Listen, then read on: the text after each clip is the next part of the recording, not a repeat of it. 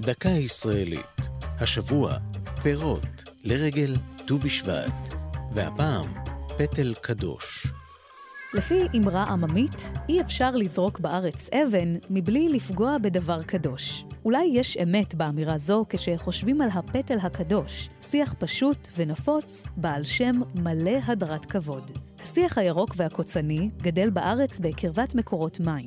בין אוגוסט וספטמבר פירותיו מבשילים וענפיו מתעטרים פירות זעירים, גדושים מיץ ומתיקות, שצבעם סגול עמוק. אולם מה קדוש בפטל הקדוש?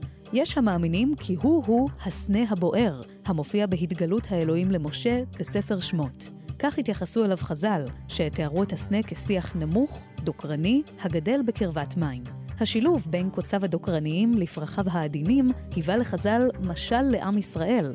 מה הסנה עושה קוצין ועושה ורדין, כך ישראל, יש בהן צדיקים ורשעים, כתבו חכמינו.